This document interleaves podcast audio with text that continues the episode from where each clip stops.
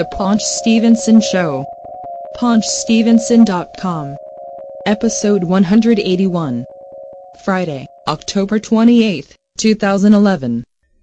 This is the Paunch Stevenson Show, paunchstevenson.com, episode 181. Whoa. I am Rob. You are Greg. Yeah. Didn't remember there for a second. Here's here's what I'd like to. People who've listened to this show may have been thinking, how come they never talked about it? Well, now we're going to talk about it. We've just never gotten to it yet. Talk about what? The fact that we were almost killed by several natural disasters Ah. over the summer. What the hell? Over, well, the, the past couple of months. I mean, first there's an earthquake. It is the largest earthquake in like 70 years in this area. It didn't even start here. It was somewhere in Virginia, Yeah. which is like unheard of. I mean, it's like a once in a lifetime moment, an earthquake in New Jersey. I New felt, York. Yeah, I felt it. And I was wait- at work. Wait a minute, wait a minute, I'll get to that. And then we get hit with a hurricane, which is like a once in a lifetime thing that it actually makes it up here, all the way up here, a hurricane. And then you were almost killed overseas. Well, People didn't know this. we'll get to that. Little kung fu fighting. Oh. Those cats were fast as lightning. Anyway, so the earthquake. Uh, I do split. uh, no. I kill you. Oh, you could have done that. What? Eh. Um, you could have said, I'm a priest. Or I am a I am Protestant. Protestant priest. Um, I, I tell Sly, I say, Sly, I, I play Protestant priest. you know, he is in the, the second Expendables. There's really gonna be a Yes, second. yes. I think he's the bad guy, Oh. which I didn't like, but it's like how many, how many people can Stallone have on his team? It's like ridiculous. Anyway, so, um, so yeah, the earthquake. I won't, we won't spend a lot of time on this, but basically, here I am sitting in my office in New Jersey, which is like this warehouse, you know, with an office carved out in the front of it. So it's kind of like the building is kind of like, uh, you know, not most structurally. uh, not built to withstand an earthquake. Yeah. So all of a sudden, you know, I'm sitting there and like the walls start like creaking in the in the ceiling, which is what it sounds like if somebody is like walking above on the roof because for some reason this stupid building keeps leaking. So there's always so, somebody on the roof. So that's what it sounded like. I'm like, okay, what what are they doing out there? And then all of a sudden it, it started to get like louder and then it then it felt like all of a sudden it felt like in my chair because like I was looking at my computer screen, I'm like, what the hell's going on? My like my vision was getting blurry, and then all of a sudden, um, you know, the, the computers, and, and then all of a sudden I'm like, what, what, wait a minute, this doesn't feel right. On my chair, it felt literally it felt like I was on a boat, Yeah. but not not like a little boat, like a big boat. You know, like if you're on a ferry or something. You know, you're on the water, but you really don't feel like you're on water. So I started like, you know, it was like It's like a, like a tugboat. yeah, so I was getting a little disoriented, and then I look on the floor, and I had this, and you know, the, they have these plants, and it's this, you know, uh, ha- like an indoor plant with all the leaves, and all of a sudden the leaves start like shaking, and I'm like, wait a minute, there's no windows in here. What the what the hell's going on here? It's a ghost. Yeah, so it did that, and then you know it was like, and all of a sudden it was over. You know, like, Well, this- like yeah, like thirty seconds. yeah, 30 seconds over. And then I'm like, okay, I get up and some nitwit's running down the hall screaming, I'm going, everybody outside. I'm getting outside. I'm like, it's over. What's, what's the difference? I was in my office building in Manhattan, Eh. which was designed by Middle Easterns, and we're all sitting there. I'm sitting there at my desk, and all of a sudden, it feels like a big truck drove by outside. You know, like Yes. it rattles the building. And I'm in my chair, and I'm kind of just gently, very gently, very subtly, very lightly swaying back Yeah. and forth, kind of like rocking very subtly back and forth for about 30 seconds.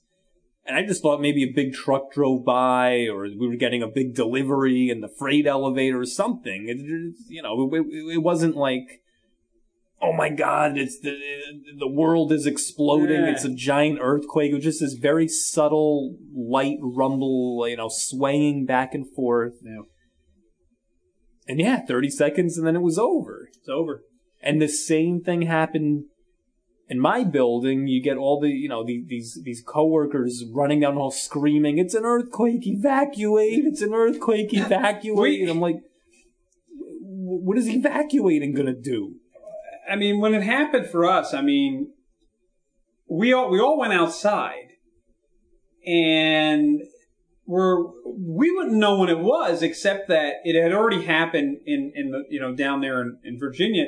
In Washington D.C., it was obviously a little bit a lot stronger, and so it, it like there were people on their Blackberries were were getting like seeing news reports already that it happened, you know. Several minutes earlier because Yeah, it takes time right, to move right. along. Well, Facebook, Twitter. Yeah, I mean the way the eastern seaboard is, the the the Earth, the crust is much much older than on the west, so it's much older, and therefore an earthquake can travel a lot farther, just spreads, and it doesn't really lose its you know uh, intensity that much. So that's why we, we felt it there, but um, I think I think it was kind of weird. We we experienced our very first earthquake, and probably our very last. Well, unless we're in an area where there's more, you know frequently earthquakes. So we had that. Yes. We we lived through that. And then, literally a week later, the hurricane comes, Hurricane Irene, which, of course, all of the Weather Channel and all the news media treated like this was going to be this was the apocalypse. We're all everyone you're going it's to the die. storm of the millennium. You can't do anything about it. And you know, this is the same thing happened in the '80s. Well, everybody like, uh, uh, on on the Weather Channel and ABC, eh. they're all saying these things like, you know, you and your family should be huddling Wow. under the dining room table and you know turn off all the lights. I and mean, the re- like, I don't want to What be. are you talking? I don't want to belittle this because there are areas of the country, Florida and, and uh, Louisiana and Mississippi, where they do get destroyed by hurricanes. Um, but I, they just went overboard, and in reality, the hurricane itself wasn't that bad. It was just a lot of rain. The Right. bad part was like Sunday or the day after. The day after the the wind was like ten times worse than during the, the hurricane. Well, Like the leftover wind, and then everyone was flooded. again, the days leading up to Hurricane Irene, all of the, the radio stations and the weather, you know, TV channels were saying there's going to be winds exceeding a hundred miles an hour and you better board up your windows and go down the basement and don't come out for two weeks. And, I was wait a minute. but wait, but so, and they were saying for our particular area in New Jersey, the very worst part of it was going to come at sometime around 2.30 in the morning. Yeah. So I stayed up. Well, at 12, I'm looking out the window. 12 noon the previous day, everything. The, Bloomberg shut down the city of New York. Oh, yeah. New Jersey, they shut the whole place down. It was ridiculous. Yeah, no trains, no buses, no. I was driving around at almost 10 p.m. It wasn't even raining. So 2.30 in the morning, this is when we're supposed to be in the most severe chaos of our lives. I'm looking out the window. It's raining. Yeah, it's heavy rain. There was, you know, and again, they were saying 100 mile an hour winds. I looked at the window. The, the, the leaves on the trees weren't even moving. There was Yeah. no wind. Uh, on Sunday, it was very windy. So that was interesting. Yeah, but on, look, uh, all right that we're not uh, we, the, the, who cares. Um, so uh, that happened, and then you almost you almost were you were involved in riots. What uh-huh. happened? Well, I went to England. Bum bum bum bum bum bum bum bum. bum.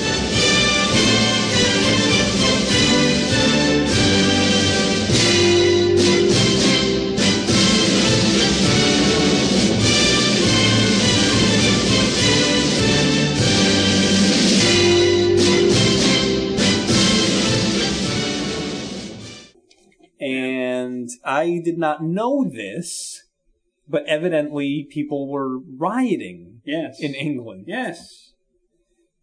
And So I got there. You're, you're like in Home Alone, where the family and I think it was I forget which it was Home Alone two, I guess. The family show takes this want to take this vacation to Florida, and they show up and it's a monsoon. Well, we get there, and uh, you know we're, we go out to dinner. We're having a nice time. This is in London. in London, London, England, having a nice dinner, and then all of a sudden, one of the people working at the restaurant runs over, locks the doors, starts screaming, and we look outside, and there's these uh, group of people with masks on and sticks, like bashing a, a, a, window of a store across the street, like convenience store Yeah. like beating up the the guy in there with these sticks. I don't know what they're doing. Like, just, you know, just making a mess in there. And Did then you take a video of this? no, what? No. What? And then uh, and then they run away. Look at the video camera. Yeah, Well, I just I didn't get a video. Ugh. So anyway, so they run away, and then and we ask the the guy working there, who's like freaking out. We're like, "Wh- "What's happening? Is there a robbery?" Or said, "No, no, uh, uh, riot. Th- There's there's a lot of riot over here." So Russian? A Were there English people in England? Yeah, but this happened to be, uh, I don't know. So the guy had a, a Russian accent. Yeah. So, um, he's like, yes, there, there is many riot over here right now. I was like, oh, great. We just, uh, we, we, we, we literally just got there that day. Riots. And so, you know, supposedly something to do with some kind of shooting and it caused these riots. I Yeah. don't know. Who, who cares? But, uh, I survived riots. Riots. Well, you saw riots. You didn't really. You weren't involved in the riots. It wasn't like It was right across the street. okay. Anyway, you and I are still alive to continue Yes. producing the universe's Uh. best podcast, the Paunch Wait. Stevenson Show. All right. So you go to England. What the hell else did you do there? Did did you did you go to uh, any famous sites? Yes. We went to uh, Abbey Road. No, wait. Now, now, what's in what is Abbey? What's in there? I know the studio is there. Well, it's a road. I mean, it's, it's a road. Who cares if it's a road? Because Roads all over the place there. They all I look the know same. because the Beatles Oh, you, the famous where they're walking across the street. they they were walking across Abbey Road. Now, did you get a picture of yourself Yes. walking across the road? yes. I, you must send show me this picture. Not now, but So, all right, here's the thing. It's in a neighborhood of London called St. John's Wood. I guess because there's a lot of trees. It's like woodsy. I don't all know. right. So, uh, we're you know we're we're walking. Now, is that the where the hooligans are? Oh, No. hooligans. No, no, no, no, no. We're walking down the street. We find the uh, the the intersection Yeah. that the Beatles walked across on the album cover of Abbey Road, their album, Yeah. 1969. And there's many tourists there from all over the world. Yeah. And the tourists walk up to us like, "You take our picture, then we take your picture." Walking across Mm-hmm. More street." Russians? Wha- whatever, Greek, uh, you know, Pakistani, anything. Yes. So, you know, we took turns. I took their picture, they took our picture, and of course it's right outside Abbey Road recording studio. Um, but it's all like gated off and you can't really get in, but so that was cool. Um, I, and by the way, it's just a regular street. Yes.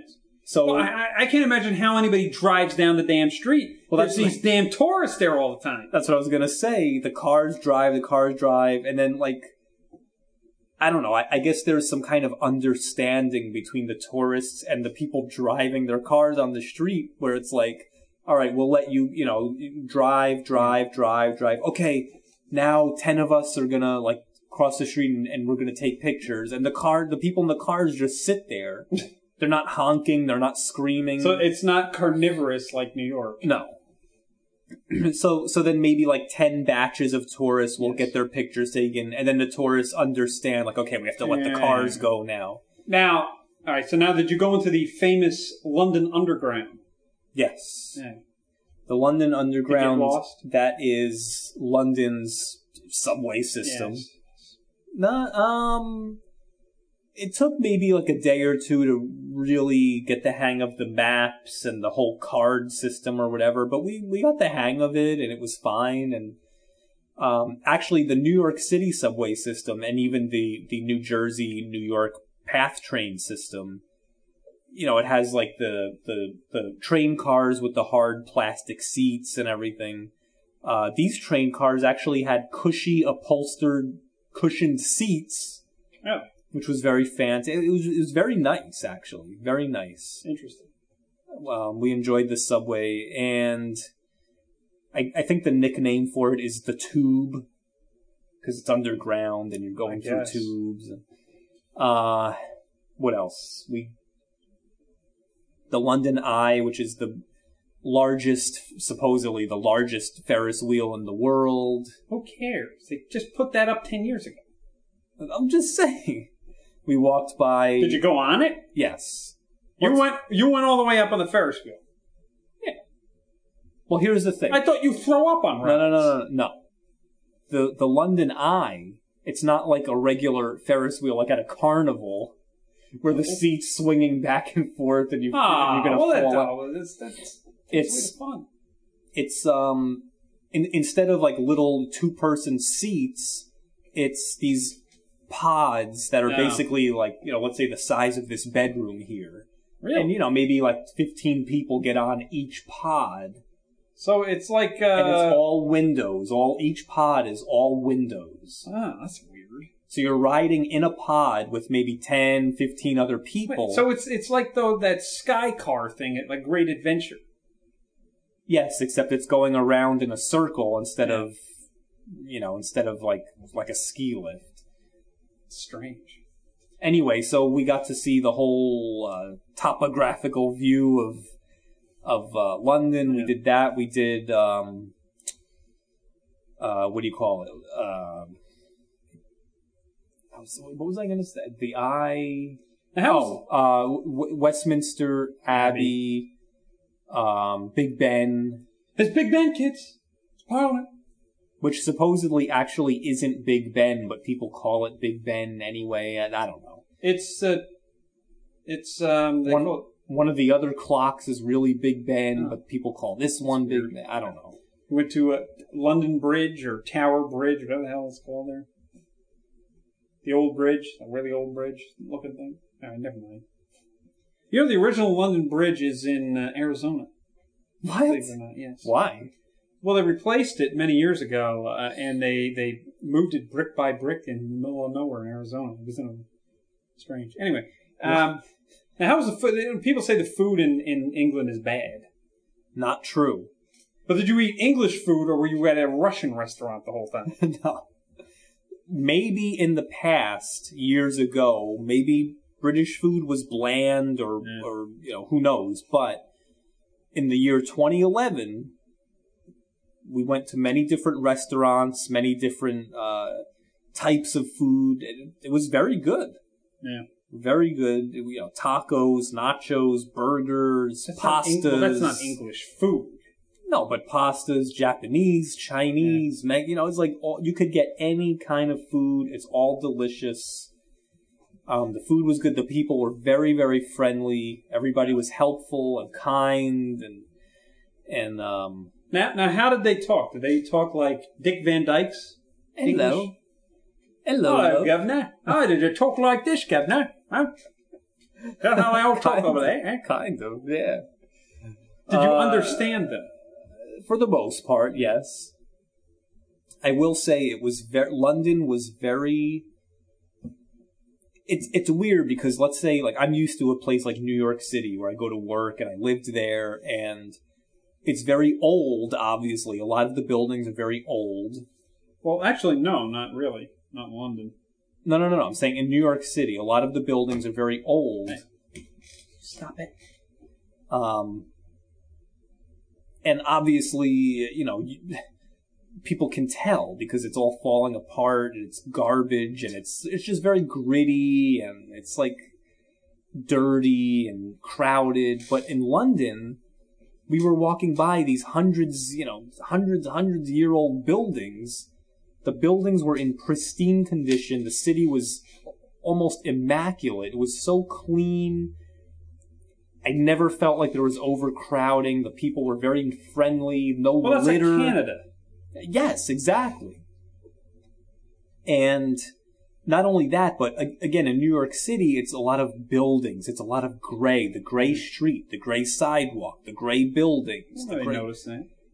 In London, it was a lot of everywhere we went, trees, trees, gardens, flowers, tree. Walking down a, Yeah. a, a, street in London, hang it's on. like lined with millions of trees, Yeah, yeah. See, but here's the thing, though. which I like. Yes, it it, it made a big difference. Here's what you have to remember about London.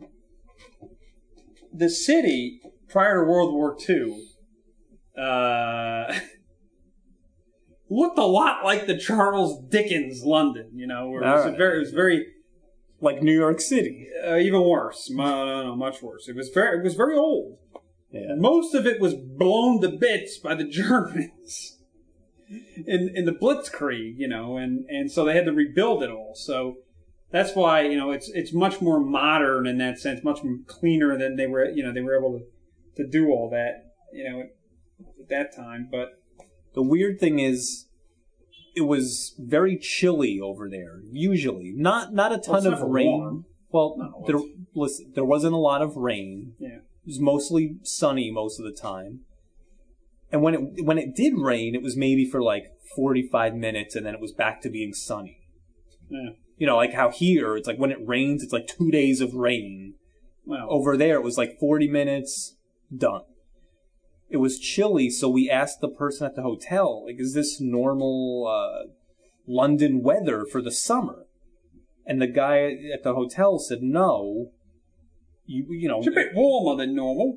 so he said, no, we usually do get a summer over here, love. um, he, he said they, they do get a warm summer over there. For some reason, this year they just did not get a summer. Yeah. It was like, you know, like 59 degrees Fahrenheit in the middle of August. Well, uh, you know, when the global warming kicks in, they're they're all going to die over there. So it was very nice. We had a great time. We also went to Liverpool. Oh, they did look. Did you look up the, the impersonators that we know? No. Why not? They're on the street. No. Could have Well, I didn't run into them. So we went to Paul McCartney's childhood home, Oh. John Lennon's childhood home. We went to the Cavern Club. I played at the Cavern Club. What did you play? Drums. What, you, what, you just walk up and play drums? No. Here's the thing. Um, we took a a, a, a, a Beatles bus tour Oh boy. that was run by the Cavern Club. Yeah. And at the end of the bus tour, the, the, the tour guide said, okay, um, who here on the bus tour is coming to the Cavern Club tonight? And we raised our hands and, and he said, okay, tonight is one of the nights where we have the house band. Th- th- There, there's, there's two rooms. In one room, there was a Beatles tribute band playing, and then in the other room, there's just the house band.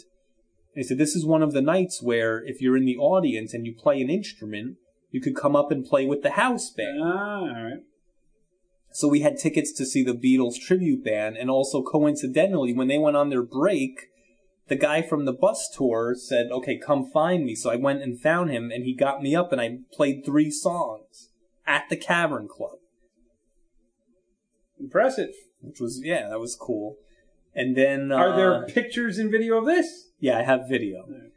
Uh, and so we did that. We did um, a lot of museums, a lot of again, a lot of restaurants, and you know, just like walking around and and uh, I don't know. For some reason,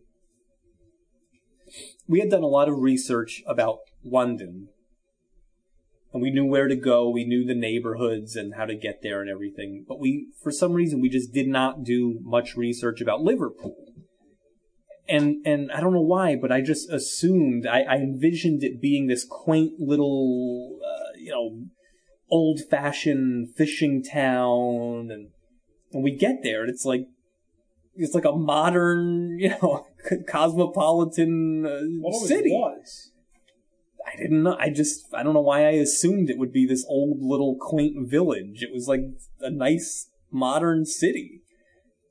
It was like New York City. It was like you know clubs and restaurants and and museums and all that stuff.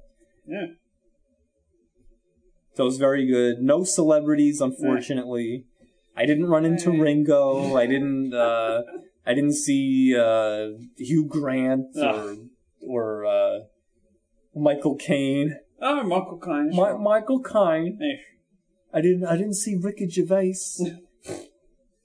Well, a lot of those people are in Los Angeles most of the time anyway.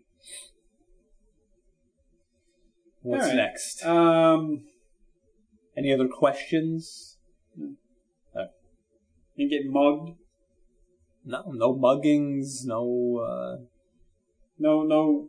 Oh, they they do have everywhere you go. There are the old fashioned looking red telephone booths. Yeah. And they function. Of course. Also, I will say, since we are the ultimate pop culture podcast, at the hotel we would watch TV at night, and of course they have cable or you know whatever It's they have. telly. So we would Watch TV, and they had you know however many couple dozen channels. Yeah. Everybody's naked. No, no, no, no, nobody was naked, but as much as we really loved being in England and we loved pretty much almost everything about it, I have to say the TV there was terrible. Oh boy. Because it was like, it was a couple of news channels and then reality shows. Ugh. I know they they No just, Seinfeld. It was like, oh, it's No. 11 o'clock, put on Seinfeld. Wait, where's Seinfeld? Where's King of Queens? Where's The Office? Where's no, anything? they don't watch it. reality shows. I think reality shows. I think that's a lot of that stuff. Some of that stuff is on their cable channels. Some of the more obscure. Because I remember years ago, uh, certain science fiction shows would would would get to England. You know, maybe a year later or something like that. Maybe on these certain channels. Yeah. Um, but they were like uh, they were the more obscure cable channels. The other, it was yes, it was everything else was reality TV, and the ridiculous part was they would have they they actually would have they had celebrities. You know, some of these reality TV people would become celebrities, but there was other people who would be in these reality shows who were supposed to be celebrities. And I've seen like clips of them and different things, and I'm like, who who are these people? Who are these Who are these people? I mean, I could say it'd be literally it, it would it would be like taking Uncle Floyd, who is everybody who who knows like northern New Jersey, you know, uh, New York, local access from the seventies and eighties, early nineties knows this Uncle Floyd guy. Nobody in the rest of the country really would know who this is. And it was like they would like that kind of a guy would be put on like some reality show as a celebrity and be like, well, who is this? Who is this? Because all the real celebrities over there would never do any of these shows. Uh, right. Not to mention that half of them don't live there because they don't want to pay the taxes. but yeah, a lot, lot of uh, lot of reality uh, television there, no question. Hello, hello, governor. Oi, oi, oi. Um, all right, so Yes, yes, yes. That's right, love. Now, speaking of Paul McCartney, there's this um, documentary that got released. Just, just I think it's been on Showtime. It's called "The Love We Make." That's right, love. Kind of Ah, like you know, it's, uh, yeah, it's the Beatles. so. Uh, uh, you know, it's me, Paul McCartney, and I made this. I made this documentary after 9/11, and I did that move. I did that show in Madison Square Garden, love. And you know that's how he talks now. Right. Like he used to do, like that's right, love. And, and now he's like this, like you know, I did, I did this, this, this. You know, I want to do this thing, and and so anyway, remember the after 9-11, they had that big concert, Madison Square Yeah. Garden, and he he basically, I mean, he didn't arrange it, but he said, "I'm going to do it." You know, Well, he uh, headlined it. Yes. No, I know, but he yeah, he headlined it, but he was the force behind it. So everybody was like, "All right, well, McCartney's doing it. We got to do it." So you know, he got all celebrities, and it wasn't just it was Jim Carrey was there, Ah, and it wasn't it wasn't just musical people. I'll kill him. Oh, so the documentary. The only bad thing about this documentary, I'll say before. Uh, and was that it, uh, it wasn't shot in HD. You know, this is 2001. So Alrighty then. Yeah. So um, it's it's Paul, you know, so it's it follows Paul McCartney and and him working on that album that he did with the, you know, The classical. talking about freedom, you know that. Oh, that, Driving Rain. Yeah. Yeah, so that that song. Terrible. No. So um, you know, it, it, and he's doing that, and he's talking about that. So you know, it follows him over the you know the few days leading up to the concert, and it's all backstage and and intercuts with with the performances and all that. It's pretty you know very pretty good. And um, there's a lot of this, you know, interaction with him, and, and it's it's one of the cool parts about this thing is you you see the interaction of him with these other, you know, musical, you know, famous people, Pete Townshend and uh, Bon Jovi. well, I, yeah, I think he was there too. Um, well, actually, he was. yeah, he was there, but he like him, Howard Stern, different people were in the hallway when McCartney was walking through, and and they were like saying hello to him, and he you could tell he just didn't he just didn't want to be bothered with them, you know, Paul. McCartney. Um, but you know, the show him talking to Eric Clapton, and I feel so bad. It, it, here's Clapton. Who I hate. What? He's the best, Come on. best blues rock guitarist ever. He's a chinless drug addict. but he hasn't done drugs in a long time. Well, no, but uh, whatever. Anyway, He's the best.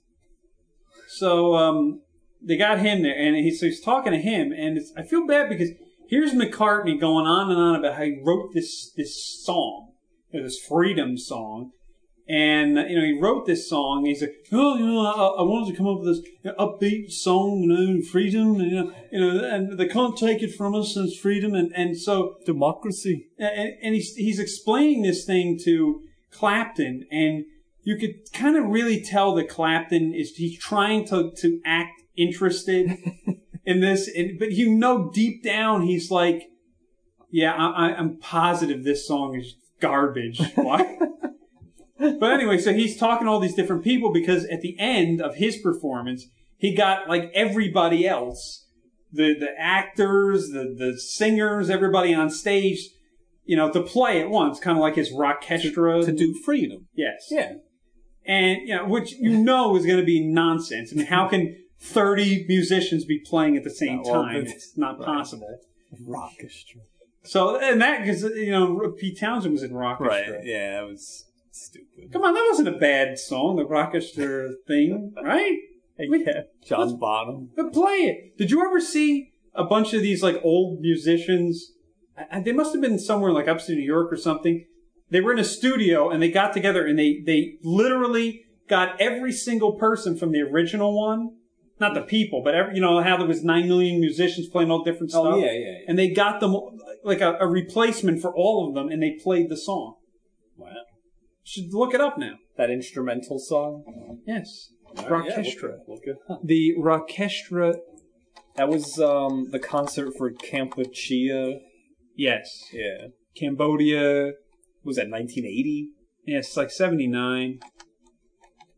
Yeah, because John Bonham was in it and he hadn't died yet. Why did I just put 2011? No, that's not right.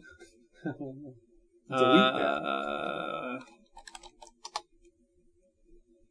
There we go. 70. well, that's yeah, that's the original. Right. Um, yeah, and Pete Townshend was in that, and David the, Gilmour. yeah, he was in that. says. I don't think so.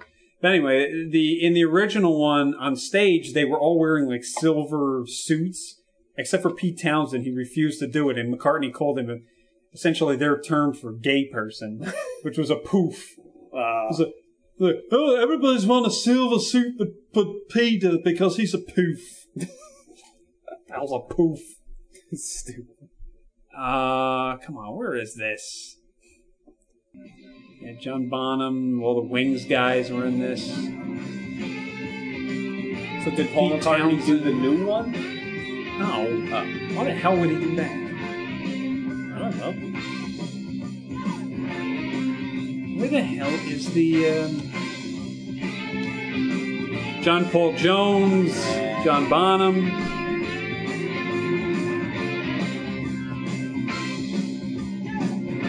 I don't know who half of these other people are. Hey, come on, where? Wait let me stop this. Where is? Wait, what's wait wait wait what, what's that?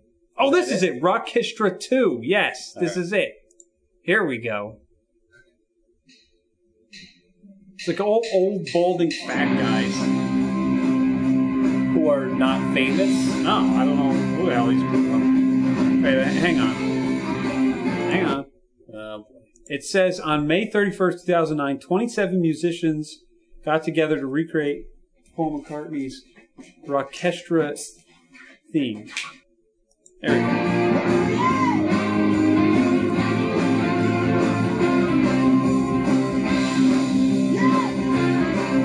And as you're watching this thing, you can get the the um, you know the the perception of what it was originally and how ridiculous this was.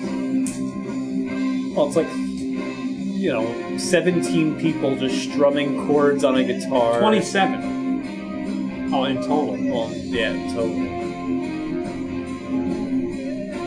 Actually, the only bad thing about this was the guy doing the McCartney Yeah. like singing. It was terrible. He won't shut up. Someone, someone uh, banging on the xylophone. I mean, they can't even fit him in the studios. They're hanging off of the ceiling.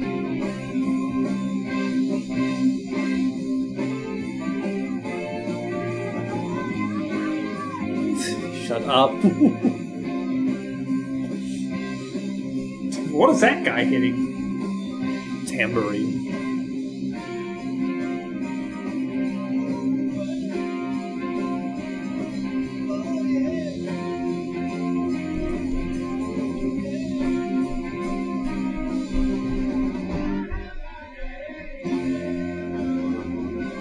What is that supposed to be that they're saying? I don't think Nobody it's supposed to be anything.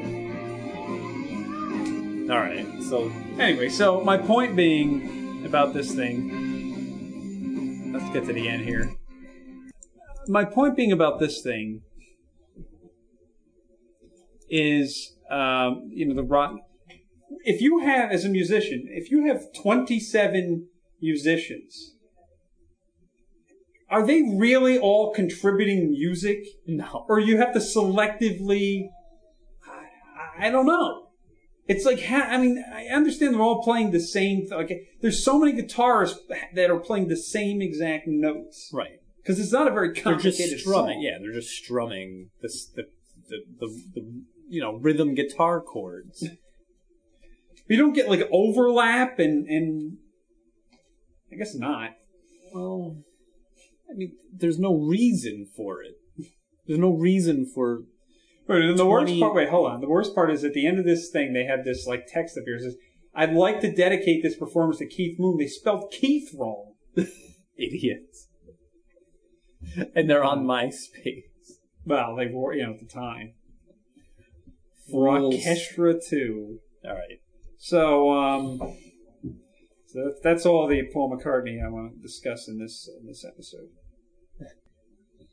Do you have you ever eaten maybe when you were little or like 10 years old or whatever? Have you ever eaten at a pizzeria somewhere in New Jersey A pizzeria. that has when you go inside you could sit down and eat Yeah. and on the wall there is a painting of Marlon Brando. Oh, Brando. Yeah, that's right. Is this ringing a bell? Well, it's a Godfather. This is gonna be an all the pizza. Have you ever eaten at this pizzeria? That's probably every pizzeria. That was the whole thing in the Spike Lee movie. Uh, um, the hell was the one with Danny uh, Danny Aiello? And um, Being a menace to society. do the right thing. Uh, Ah. And in Do the Right Thing, Danny, Danny Aiello who I was imitating before when I said a pizzeria um, from another movie, is um, he he owns the pizzeria and it's in like you know a black section of the Bronx or something like that. And he owns a pizzeria there, and he's got all these pictures on the wall of all these famous Italian Americans. And uh, eventually, uh, you know, there's a fight, and then the cops come and police brutality, and then the place burns down and whatever. But so it was a you know one of the great movies, I guess, of all time. People say, but anyway, it was kind of a stereotype in the sense that you go to the pizzeria and it has you know the Italian uh, soccer team picture on the wall, and you know the map of Italy on the wall, and all that stuff. No, but when when I was Sophia little, Loren, growing up, we used to go to this uh, pizzeria. Geno's, No, no, no, no. It, it, Pizza Ann. No, it was no. It wasn't in And Belleville. what? Oh, And we would sit down and eat, and it had a painting of Marlon Brando on the wall, like not not in a frame hanging on the wall, just on the wall itself. yeah, that was the other thing. You'd have they would somebody would paint a mural on the wall. And I can't remember where it was or what the know. name of it was. It's making I me don't know. crazy. Is it in Nutley? I don't know. I don't think so. A know. pizzeria. You know, I was not to get off topic here, but speaking of Marlon Brando, you know this this Conrad Murray trial has started up. You know, for the Michael Jackson doctor, and That's ignorant. yeah, so they released. Well, they also they released the death photos of Michael Jackson, I've only had two nose jobs. which was not pleasant to look at. My hair was on fire. So, um, but anyway, they, they released this audio that they had of him from several days before. That they're saying he's drunk and incoherent, and you, uh, you heard it right. It was like nonsense. I have vitiligo. But what does it sound like? I mean, I have the Well, I have the thing that- here, but I don't know if I could imitate this. it's on TMZ.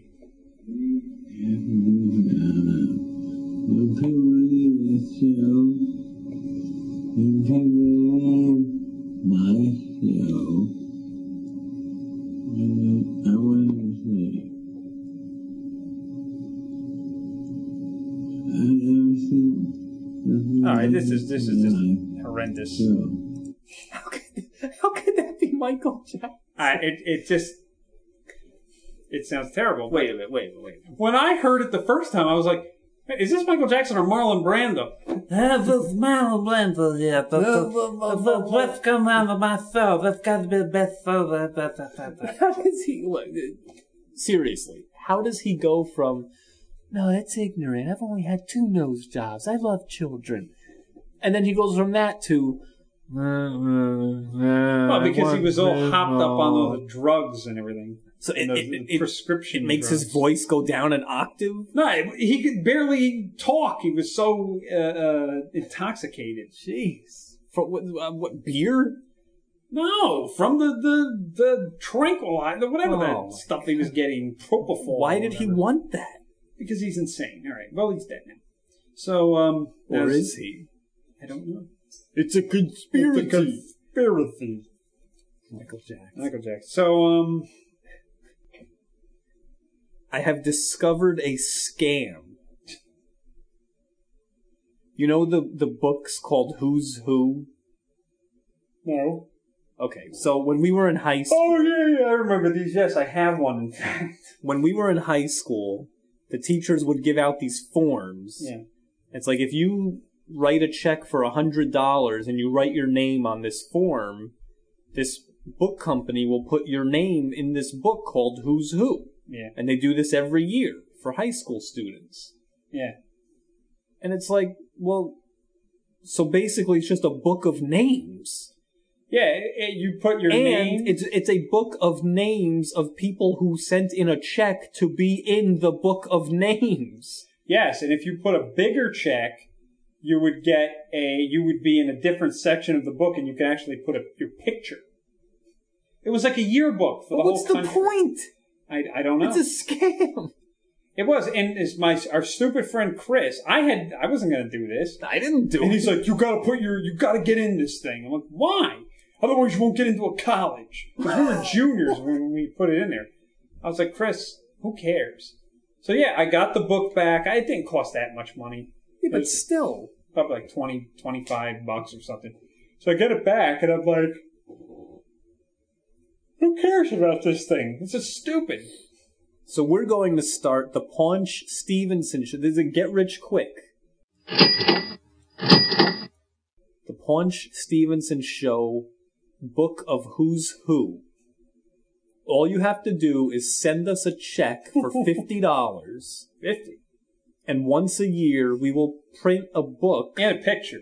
Have a picture. Yeah, send in your picture. Well, no, well that's that's a hundred if you want the picture. No, it should be the same amount. All right, so fifty dollars. Send us your name and a picture, and You know, once I a have year, to have pictures in a book. once a year we will publish a book of all the people who sent us money. That's awesome, right? Whatever. yeah, I know. It, it, it's absurd. I never understood the point of it. There was also this other thing called Golden Key. Um, this was some kind of honor net. It was like an honor society, Golden Key or something. And this was once I was in college, and it was shortly before I graduated. They, um, you know, they they sent me this letter or whatever, and and I don't I don't think I had I, maybe I had to pay like a very small amount. It's like oh now you're in whatever, and and you know you know I never really got anything from it except that they had this like awards dinner, and I got you know a, a certificate Did you have to pay for the dinner? probably most likely. Uh, it was it was in Rutgers. It was right in the campus. So, but it was really strange. I I, still don't know why I did that. I don't know. Live and learn. Get rich quick. Whatever. So Next. that it for you? Uh, well, I, I don't know if you saw this. I'll mention very quickly. You know the Apple iPad, right? The Apple iPad Yeah. tablet. Well, now Kindles. the Amazon Kindle Fire.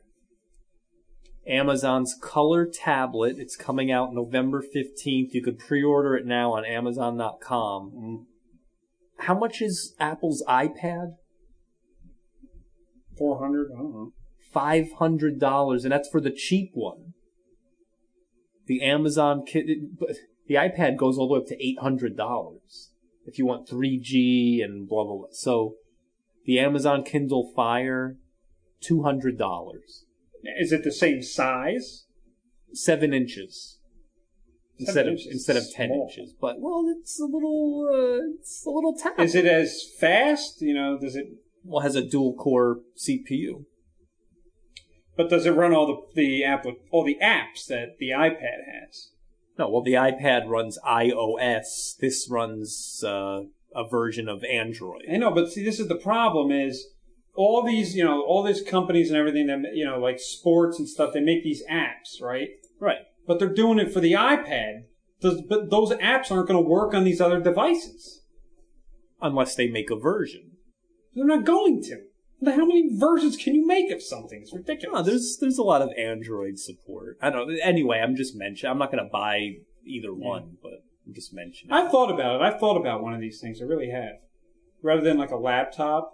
Yeah. Um, because I have just old junky laptops because Oh, I thought that said Michael Jackson. I need something when I'm on the toilet. I'm on the bowl. I need I need some toilet literature.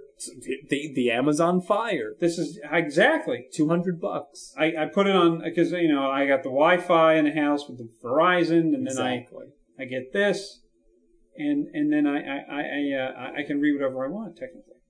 Exactly. So anyway, a Christmas present to yourself. Of course. Next. All right. So uh, oh man, 50 minutes. Curb uh, your enthusiasm. What? So No, what? Recent No, Larry. Recent season eight finished. You don't have HBO. You didn't watch it. So I got it by nefarious means. I gave you a, kind of a lower resolution. I gave you the whole season. You watched the whole season in a couple of days. Oh yeah. Now the thing was, I had warned you, and I said, don't watch the first like five episodes where they're still in Los Angeles because I didn't think they were funny. I didn't really like them. I didn't think the sh- season got funny until the end of the fifth episode when they Larry got into a predicament and had to go to New York, and then from then on they were in New York, and I thought each episode was really funny while they were in New York. I thought they, the whole thing was funny. The the some of the situations were funny in the Los Angeles ones, but I, I just didn't find the episodes. I, it just seemed like they were they were always reaching. Like Susie was was trying to be extra nasty, and and Funkhouser was in every scene. It was like, no, you don't need him in every scene. It's ridiculous. What? What do you mean? Larry, I'm gonna get all the kind of residuals I'm gonna get from being in every scene here, Larry. You put me in every scene. There. No, I, I I thought every I thought all the episodes were very funny. Uh, I just I, I really enjoyed. Was it season eight now? Yeah. It was season eight. I, I enjoyed it. I thought it, I, I it was very funny. I thought, yeah, the New York ones were all hit. Well, spoiler, spoiler. No, So basically, I guess we'll do this real quick. Um, the first episode, it starts off where the last episode from the season seven ended, the Seinfeld episode. You don't respect Wood? Yeah, it was him and the wife. Maybe they're going to get back together, but then he annoys her by by you know with the thing when she she leaves the spot on the on the on the coffee table. All right, so so the first episode, well, that's the first episode is you know he has this good divorce divorce lawyer played by uh, Paul F. Tompkins, right? Right, he was the first one. He was the he was the Jewish lawyer. No, he was not Jewish.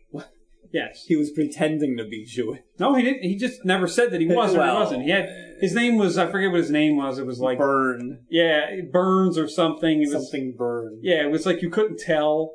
So um, and then stupid like Richard Lewis was telling him, "You Larry, you you gotta get a Jewish lawyer, Larry." And uh, and Jeff, of course, what? Why What? You're a Jewish lawyer? What? So then he went, found this Jewish lawyer who was like this, you know, ambulance chasing, you know, dingbat. Right. and totally screwed him. And then Cheryl got all this stuff, and he got screwed. And so, um, oh, and then the uh, um, what's his name? Uh, uh, Gary Cole played the Oh yeah. owner of the Dodgers. He was uh, uh, it was a take on the real owner uh, who's in financial trouble, and he got a divorce and and all that stuff. And um, and he got into a fight with the daughter who was selling Girl Scout cookies, which That, was, funny. yeah, I know, but it was like uh it was it was too predictable for me. Too predictable.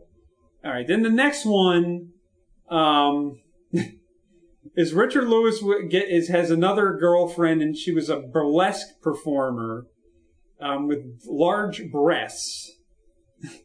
right? And something like that. And and and what happened? Uh, Larry, Marty, and uh, Funkhouser. and Jeff go to see her perform. Yes. Larry has lunch with Richard Lewis the next day and mentions it. He says, "You know, I thought, you know, when when you got undressed, I thought I saw a mole." So she goes to the doctor. Right. Yes, and she decides to have breast augmentation, which is No. shrinking. Reduction. Reduction, yes. Well, same thing. And then Richard no, Lewis that's the is uh, And Richard Lewis is all mad. Well, I finally found somebody. Oh, you- you- you- Why do you even open your mouth? so, oh, and then the other thing was, um, what the heck was that guy's name? Minor, Jerry Minor, who was on Saturday Night Live briefly. It's a black guy, and so oh yeah. Somebody, yeah, there was some guy who left a laptop, and Larry had to leave. He's like, "Oh, can you watch it? I'm going to the bathroom." Larry had to leave and told the black guy to watch it. So he took it home with him, thinking, "Oh, well, you know, nobody's coming back for it or something." So then, you know, he's a really nice guy, and Larry thought he had stolen it. He's like, "He's like, oh, oh yeah, just come by the house and leave it there." So in the meantime, Larry was getting really annoyed with Leon, who was still at his house. And while were, he was at the doctor's office, I mean, he had some other injury for some reason. The doctor thought that Leon, who was berating him at, in the hospital, Right. was physically abusing him. So they, they told, he told the cops. So the cops showed up looking to arrest Leon and this poor guy, this other black guy, was mistaken for him because he was just a black guy, you know, and and they arrested him. So that part was funny. The rest of the episode was too predictable, but The guy who owned the laptop wasn't that the guy from Revenge of the Nerds? Booger. Yeah. Yes, yes, Yeah. it was Booger. The hell was it? I forget his name. Um, yeah, Booger. And then the third episode was with the Palestinian woman Oh, who, uh, in this chicken place, Palestinian chicken place that no, no Jews will go to. So all the Jews who, who are cheating on their wives go to this place to eat. And then Larry winds up in, winds up involved with the woman who's the owner there, and then it turns into this big art. The, well, because she and- she saw him like beating up Funkhouser Yes. and ripping off the yarmulke. oh, you gotta Uh, wear your little hat now everywhere you go. you gotta be so special. That was funny. Yeah. Uh, and then let's see, the fourth one. Uh, what happened there? He's dating a woman from the restaurant, the hostess at the restaurant. Right, right, and and that's the you know you don't you know poop where you eat thing, and and uh, what's his name? Richard Lewis is like, Larry, you you you you you can't break up with her. You'll never be able to eat here again. He's like, I'll eat here. I'll eat here again. I guarantee. So then at the end he breaks up with her, and then um he goes to eat there, and like somebody spits in his food, and No, but he um his uh his his assistant's father died. And he Yes. went he went to the funeral of Yes. of his assistant's father. yes. But the woman he broke up with was Now is putting this the same? No, it's not the same assistant No. with the peeing on the in the No. bathroom and different. But the woman that he broke up with from the restaurant was putting uh, sunblock on Yes. his head, yes. and she did it in such a way that he got sunburnt, and it made a smiley face on the top of his head. So he shows up to this funeral Yeah. with a smiley face on the top of his head. It was hilarious. Well, then he starts talking to the widow, Yeah. and and then she's like, you know, I used to be a, a personal assistant. She's like, I could take you know my daughter's place while she's grieving or whatever. So I need something Yeah. to do. So she does that. Now, in the meantime, Jeff, uh, Susie thinks Jeff is cheating on her, which I think he was. He always is. Well, And so she comes by the office. In the meantime, Jeff is there and he starts talking to this woman. She starts crying about the husband dying, hugging her. you see Susie shows up oh man. and mouthing like, you fat, you know. The other funny part of that episode was dog. The kitchen. oh, yeah, Harry Hamlin, yes. And they're fighting over the kitchen. You It's never come give up a cabinet. Yeah. So then um, the fifth episode is apparently the, the Greenes, Susie and Jeff, have this friend who who's not deaf. He's not a mute, but he took some kind of vow of silence for some reason. Well. Religious. So he can't talk. he can't talk. So Larry has, you know, they get into these arguments and, and he's trying to rat him out. He can't rat him out because he, he can't dog. talk. Oscar. Yes, yes. Oscar the dog has to be put to sleep. Last me- Susie wants his last meal, some kind of ice cream or something. They go to the ice cream place. Pinkberry. They go to the ice cream place. They're waiting in line. They're fighting with the people about cutting. Finally, they get it. Then they're making fun of the guy who can't can't talk. Right. They eat the ice cream, which I've never made under made no sense. These guys are rich. Why don't you just buy extra ice cream? I don't know. They eat the ice cream. There's no ice cream to give to the dog.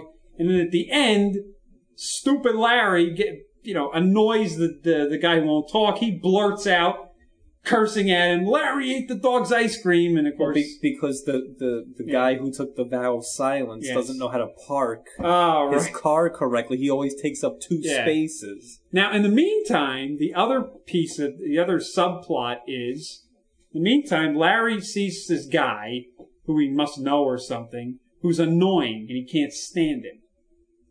And he, oh no, no, no, no, no, no, it wasn't him. It was Michael McKean. Yes. Michael McKean has been on the show before. He has some kind of retarded kid and he does some charity for them. He keeps asking Larry to come to this camp where they bring the kids. Right. And Larry keeps saying, "Yeah, I'd love to do it," but he keeps making up excuses. Like, yeah, I'd love to do it. When is it? Oh, it's this Saturday. Oh, I have. Uh, So finally, I have a doctor's Yes. appointment. Yeah, something. Now he can't. Now the thing was, him and Richard Lewis supposed to have some kind of lunch or something, and he keeps canceling. And Richard Lewis is like, he's like, oh no, no, no. Larry's like to, to Richard Lewis, why didn't you show up to lunch? Where, where were you? You didn't confirm. You didn't confirm. I didn't mean you gotta confirm, huh? You don't have to confirm. What? You don't have to confirm. What's this? Uh, Just, just a mere mention of it is a confirmation. Right. So I'm confirming now. You're confirming now? I'm confirming now. You better be there, Larry. I'll be there. So he makes up the, you know, so then he sees the Michael McKean guy and he goes, it's like, Larry, I want you to come. He's like, I'm going to be in New York. He's like, oh, okay. Uh, my friend out there's got this empty apartment. He'll, you can rent it out there for the time you're out there. Be perfect.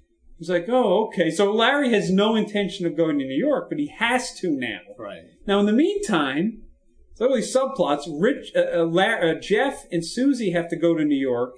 The daughter is doing something. Some musical. Yeah. Uh, Juilliard thing. So th- and and they're mad at Larry, but now he winds up going with them. And so at the end of the episode, they're flying to New York. You know, they have to go to New York, and guess who is the last scene of the episode, which was classic, was the funniest part. Was there's Richard Lewis sitting in the restaurant alone No, Larry. because Larry hasn't showed up, and you're just seeing him shaking his head like. Go. You don't have to confirm. You don't have Yeah. to confirm. And now the sixth episode, they're in New York. They're on the plane. Larry tripped. There's some guy who was just being obnoxious to the flight attendant over Oh, the yeah. top. So Larry goes to the bathroom, comes out, trips on his shoelaces, and falls on the guy who immediately goes from screaming and yelling to being a sissy. He gets back to his seat. He's sitting down next to this woman who was played by Samantha Mathis. And um, he, you know, she's like, "Oh, you're the hero, right?" But Susie has actually kind of figured out what was going on. She does that like The face. shoe, yeah, she saw the shoe. She does that face. This is why Susie Essman is really funny. She does that like face, like It gets all scrunched up. She Yeah, like- nods her head. like yeah, I know what you're up to. So, uh, uh, so she knows. So they they show up in New York, and and Larry's trying to date this woman now, and Richard Gervais is there. Ricky. And, and- yeah, Ricky Gervais, sorry, and uh, yeah, um, um, um.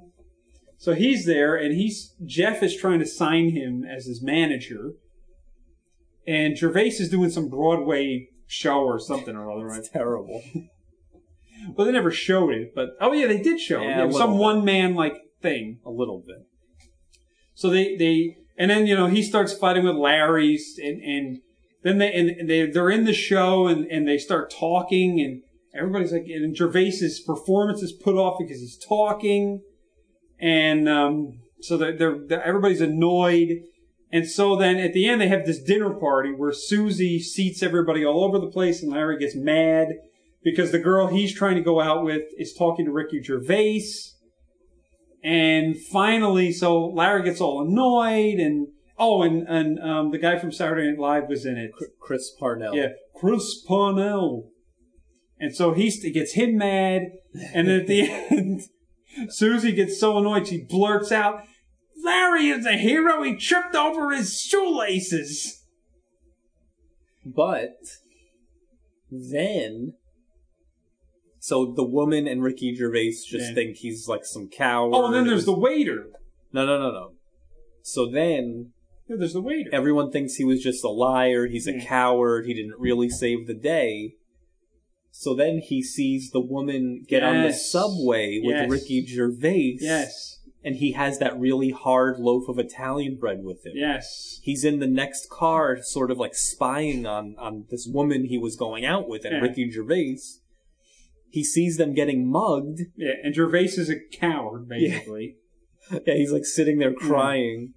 So Larry David goes into the next subway car and starts hilariously beating the mugger with to, bread. to the ground with this hard loaf of Italian bread. And the woman is so impressed, and he walks out of the train like feeling really Yeah. proud and happy. And uh, of course, the subway doors close. His shoelace gets caught in it, and it starts pulling away. and he so- starts running, and he does that face where he's like, What? Wait, no! So of course, it, Uh. it, it could not end on a high note. No, of course not. That was funny. And then the next episode is Larry competing with Rosie O'Donnell for this bisexual woman, which was hilarious. Them yelling at each other, like whether she's this woman's a lesbian or straight or not. Um, and that's the one where he has the, there's a, that annoying guy from Los Angeles Yes. that he keeps lunch. trying to give him lunch and he won't take it and and then the Japanese guy with the oh how far you're supposed to bow over to be apologizing the Japanese and but yeah that was that was funny. Now what what happened with the woman though? The end. Oh, what he um he bent over or something, and the pill fell out of his pocket. Oh She's yeah, like, the, she's like, "You're juicing." yes. Oh she they were going to some kind of um The Baseball Hall of Fame. yes and and he couldn't get in because he was with her and then he couldn't get in. right. And but I think Rosie was there, so I forget.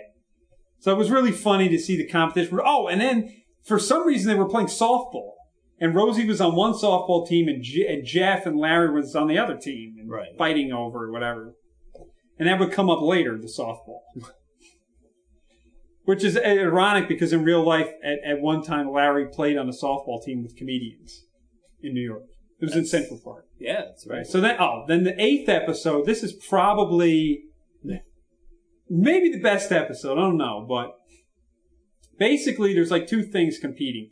Wanda Sykes shows up, and Larry has his personal trainer, and then Wanda Sykes gets the trainer, and then but then the trainer doesn't want to work with Larry anymore because she's paying him more, so they fight over that. Yeah.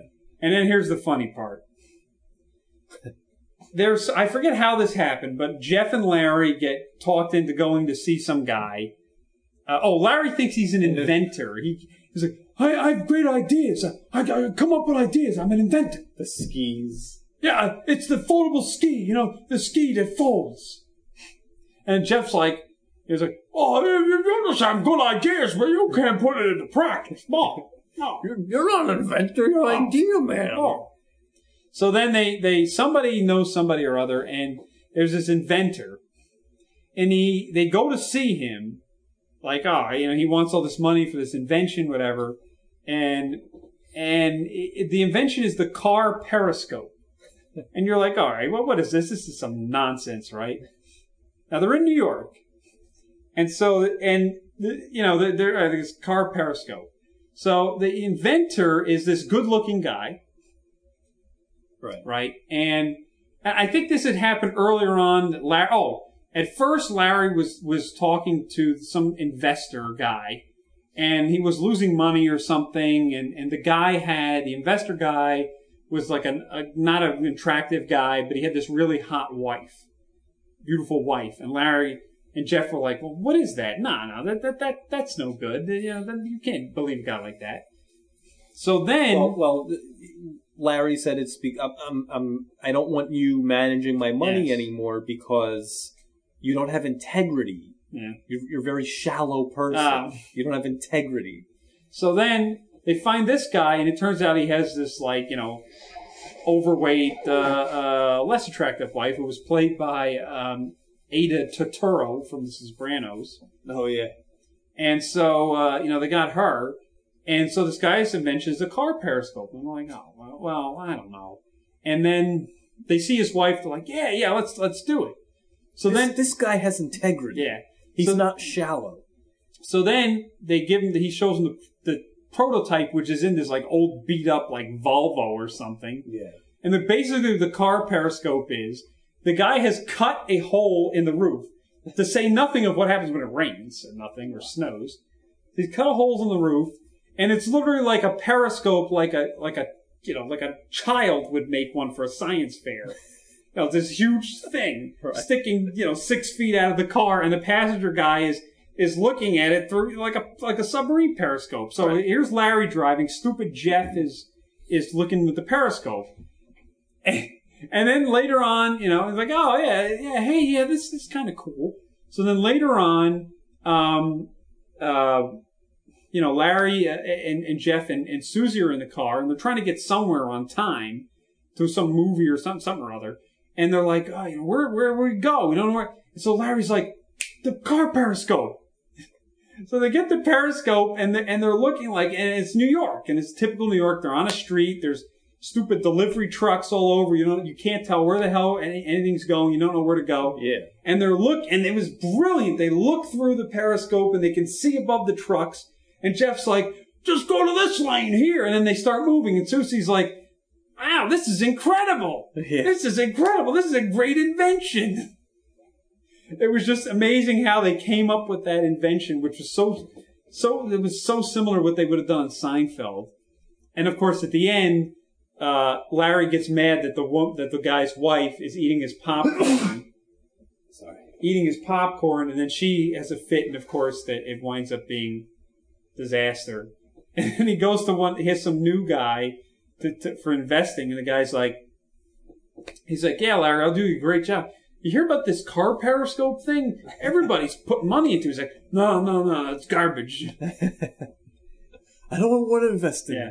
All right. Then the ninth episode called Mr. Softy. Oh man, this one basically is this is the, man. This is the one with This this is the one with the car seat, right or no? The Maybe car it's The last one. The seat in his car that kept moving. Oh. Um, what was this? No, yeah, that is the one. Sure. Yes. I know in and, this and a gas tire. Gasteyer. Yeah. Yeah. Oh yes, because this is the one where he has a, a he has a, a a flashback when he was a kid.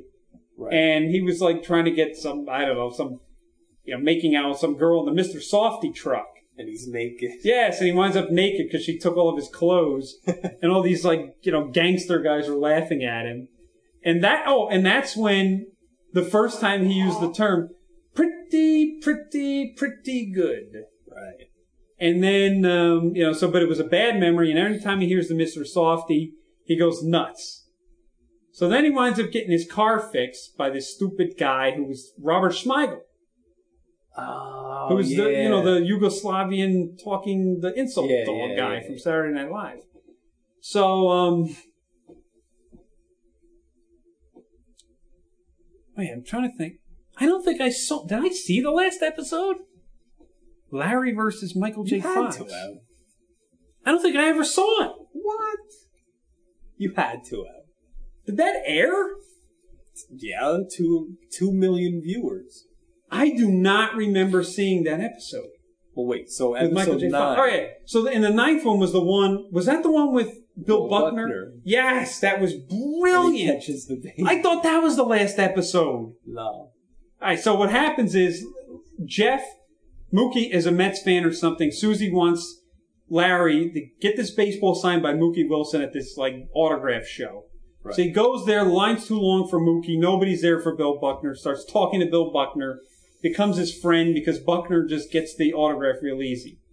So they get it. You know, they, they bring it back to the apartment, and, and for some stupid reason, Larry throws the ball at Buckner, who misses it, and it goes out the window. Of course. Susie, and then they're screaming at him, making fun of him for missing the ball in the World Series, and you know, and and so here's Bill. Poor Bill Buckner's been made fun of for all these years for that for that play, and so they they keep going, and well, this is after Larry blew the uh, the he blew the softball championship for this guy well, the, because The of Mr. went- Softy. the and Yeah, the it ball went under went his leg. his legs. Right. And so it's like, get out of my uh, my place. Uh, you, I'll never fix your car again. So after all that, oh, so then there's the car seat, and the car seat was moving around, and I guess gave uh, you know the the Women. yeah the, the the sexual pleasure or whatever to the Anna Gasteyer character. And Hold on. okay. So then it happens to her. So then Larry was driving somewhere or other, and Susie shows up, and um, I forget what happened, but she needed a ride immediately. Or somebody she knew house was on fire. So Larry's like, "No, no, no, sit in the back." She's like, "I'm not sitting in the back." So she sits on the seat, and as they're driving, she's it's happening to her, and you see the face on Larry David he's like, "Whoa!" It's hilarious. Very uh, disgusted. So they show up, and for some reason, Buckner is there.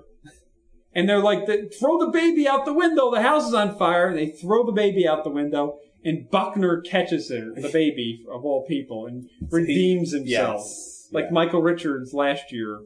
After all these years. Now, this 10th episode, I don't remember this Michael J. Fox All right, or Jeff getting shot. hold on. Anna Gasteyer. I thought the ninth one was the final episode. It was that Oh, good, I thought it was the last episode. Well, tell me if you remember this. I didn't see it, I'm telling All you. right, Anna Gasteyer is playing a piano at a hotel, No, I don't. just like in the background, you know, like just lounge music. Yeah.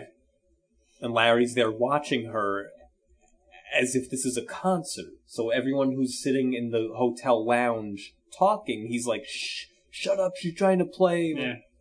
So Michael J. Fox walks in and he tells, you know, he's talking and he tells Michael J. Fox to shut up. His girlfriend's trying to play the piano, whatever.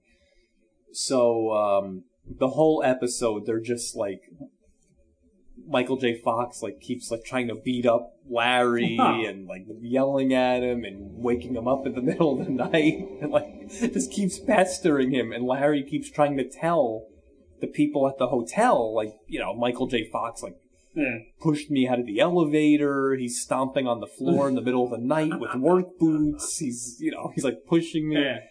And you're like, how dare you? Don't you ever say anything bad about Michael J. Fox or we'll throw you out of this whole town. Eh, So, um, um, they, they kind of make up and Michael J. Fox is like, all right, look, come to this benefit I'm having. It's a fundraiser for Parkinson's disease. All right. So Jeff and, uh, Susie. well, no, Jeff and Larry are at this fundraiser, and Jeff was like, you know, did you? Uh, Larry was buying a birthday present for this boy of Anna Gasteyer. So Jeff, you know, Michael J. Fox is up there talking into the microphone. So Jeff kind of whispers like, "Did you get the birthday present?" And Larry mimes playing a violin. He bought the boy a violin, so he starts miming playing a violin, Which like, is act- like something, acting it isn't out. that something that you do when somebody's like whining? Right. So Michael J. Fox looks up. He's like, "Oh, oh, great, Larry! You, you're you're you're giving me the violin sign. Come on, I thought you would take this seriously." And Michael Bloomberg is there, the mayor of New York Yeah. City, and he gets up in the microphone. He's like, "You know what, Larry? We're throwing you out of New York." Ah. He's like, "What? I'm a New Yorker. You can't do that. I'm a New." He's like, "You're not a New. You, you're the worst person ever. You're you're not a New Yorker. We're kicking. We're banning you from New York." well, So. uh I guess that's a fitting end. so I forget what happens, but somehow maybe the Michael McKean guy somehow someone asks him to do something to sh- like show up somewhere, and he doesn't want to do it. He's like, "Oh, it's it's next Wednesday. Oh, I'm gonna be out of town. I can't believe this. I wanted to do it so bad."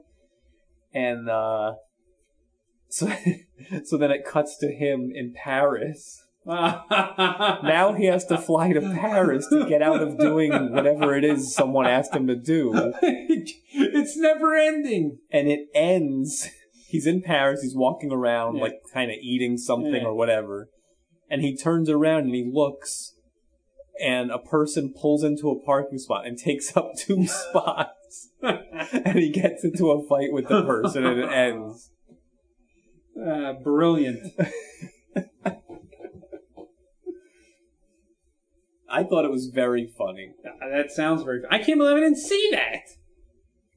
Oh, and the funniest part was that, like, every time Michael J. Fox pushes him or is like Yeah. stomping on the floor, he wakes up in the middle of the night, he's like, or, you know, he's like giving him dirty looks across the room. He's like, You just gave me a dirty look. No, no, it's Parkinson's. It's Parkinson's. or like he pushes him out of the elevator. Yeah. You just pushed me out of the elevator. No, it's Parkinson's. I, you know, I, I'm, I, I have this disease. I shake. I, I, I shake. I can't control my muscles. It's Parkinson's. By the, the end of the episode, he's telling the people who work at the hotel, like, you don't understand. He's, he's using Parkinson's to get away with everything. He's taking advantage of the Parkinson's. that wasn't Parkinson's. That was a push. That wasn't Parkinson. It, it- it- just the way he was saying it was hilarious. All right, so real quick, we'll review this book that you had here. It's called The Pretty, Pretty, Pretty Good Larry David and the Making of Seinfeld and Curb Your Enthusiasm. It's written by, I don't know, Josh Levine or is it Josh Levine? I don't know. Salsa, I salsa. don't know. But um, it's actually the same uh, press as uh, the Caseen Gaines uh, Wee Herman book. Oh, really? ECW Press. ECW. Like the wrestling. I, I don't know. I don't know if it's anything to do with that. But uh, They publish books now. Yeah, it's kind of a behind the scenes book. I don't know how many behind the scenes books there are of Larry David. Maybe this is the only one, but What'd you think? I thought it was pretty good. You know, I, I liked the uh, how they he talked about his background when he was in stand up comedy, when he was on the Friday show, which I was watching some clips of him on, and he is appallingly bad. Good morning, Mr. Duty. How are you, Mr. Duty? I mean, you can't even understand him. He's like, how's it going? How's it-" And I'm, like, I'm watching one with him and Michael Richards in it. Oh he's like, how's it going? I'm like, oh. I'm like, what? What? what? He just looked ridiculous. He just was a really bad actor. Yeah, the book's okay, I guess. Yeah, It's decent. And it has like an episode summary of Curb up through season seven. And but you know, I was reading some of the episodes uh, summary uh, things here, and it actually does a pretty good job at getting at all the different little plot arcs. Hmm. It's a pretty good description, and there's a lot of things that I was like, oh wow, I, I didn't even realize that they were doing that. Yeah. And Yeah, then the other it's- it's a funny thing good is, you know, when he talks about, and you realize how many people in Seinfeld, and even more in Curb Your Enthusiasm, all these like guest actors, you're like, who, who is this guy? And most of these people are, are all people that Larry worked with when he was doing the stand up or on Fridays, like Yeah. years Saturday before. Night Live. Yeah. It was only on Saturday Night Live briefly. For a year. For a season. And uh, yeah, I'm just you look at the old pictures of him, they're just ridiculous. The giant afro. This is the guy that was in. Police Academy. Who was he? Fackler. He was like the klutz. Uh, Michael Richards. This guy I remember from a few things. And I don't know who those other people are. I have no idea. But um yeah, they had like, you know, the Seinfeld thing in it. Oh god. It's... And then the other ridiculous thing is Whatever how it was works. promoting whatever works, which was Ah. terrible. Absolutely terrible. But um we reviewed that however many episodes back. awful. You know, but I, I was reading that. Oh, and then Larry David, you know, he direct after he finished Seinfeld or left Seinfeld, he, he directed the Sour Grapes movie. Well, he wrote it. Yeah, which I've never s- I've never seen it, and apparently supposedly it's horrendous. But um, yeah, it's funny, and, and you know, you get kind of behind the scenes, and you, it, the thing about Larry is this is a guy who is like, even in real life, he's like neurotic in the sense that he he just he wanted he literally wanted Seinfeld to be canceled After the first season. like right away. Just crazy because he just he just didn't want to write it.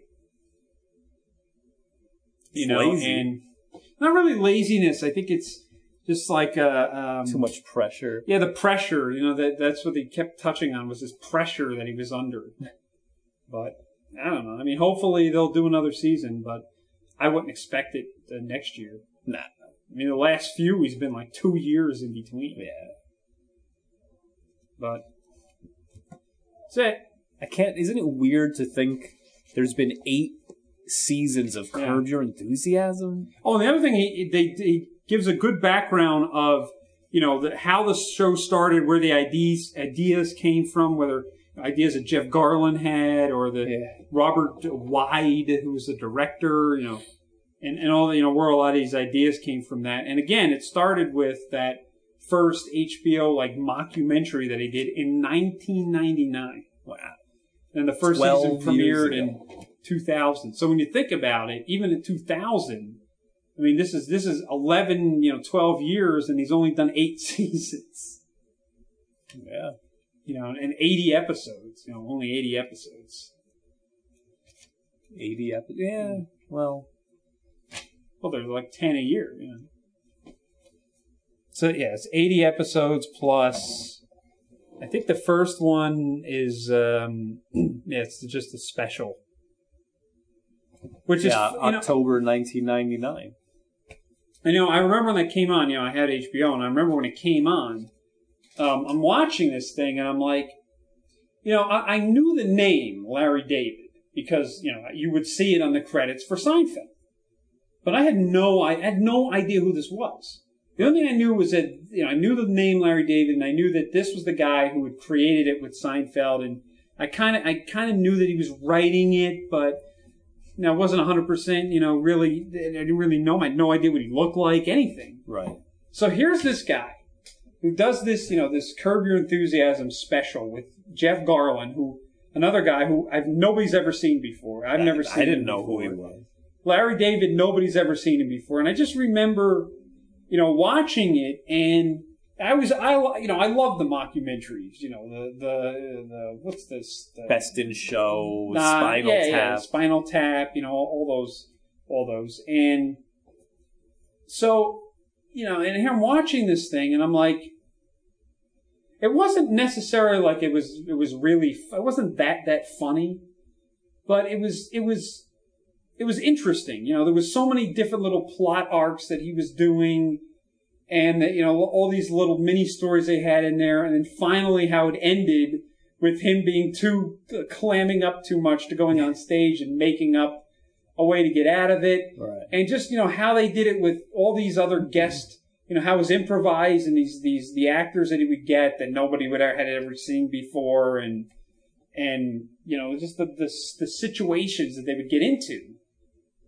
and you know HBO wound up rerunning it like constantly it was like ridiculous and so when the first season finally came on you know, I, and then I started watching it. and I was like, you know, this, this is amazing. This show. Yeah, it took you you, know it, it it did take me a little while to get into it because I was such a huge fan of Seinfeld, and this was I don't know like Jerry and George. Of course, I love George, and Yeah. you know, to to watch Larry, it I I really had to get used to it. It wasn't something that it was instantly like, oh my god, this is hilarious. It was like ah, he's so stiff, and it's he's getting so annoyed at every little thing. and- Yeah. but then maybe after a couple of seasons, it was like, I, it's hilarious. I like it. I'm into it now. Yeah. I had to warm up to it. Uh, yeah, yeah, I know. And, you know, then, but like I said, you know, he would, unlike Seinfeld, Larry would get all these big name guest stars Yeah. who would either play, you know, basically play themselves. I mean, it wasn't themselves, but Ted Danson. yeah, Ted Danson and, um, Mary Steenburgen, who actually, Larry lived in their guest house while he was getting divorced. In real life. Yeah. So then Ted Danson. And they were and they were getting annoyed at him because he wouldn't leave. And that was when Ted Danson was doing when we met him the first time. Stupid Oh, Ted Danson had. Larry David at his house the whole time. He should have brought him. yeah. That would have been cool. So yeah, I, I, there was a good book, a good quick read. Uh, so if you're a Curb Your Enthusiasm fan, I would uh, I'd get it. Uh, pretty, pretty, pretty good. Josh Levine, Levine. I, I, I don't know. 11A. No, 11E. Levinier. If he was French, maybe Levinier.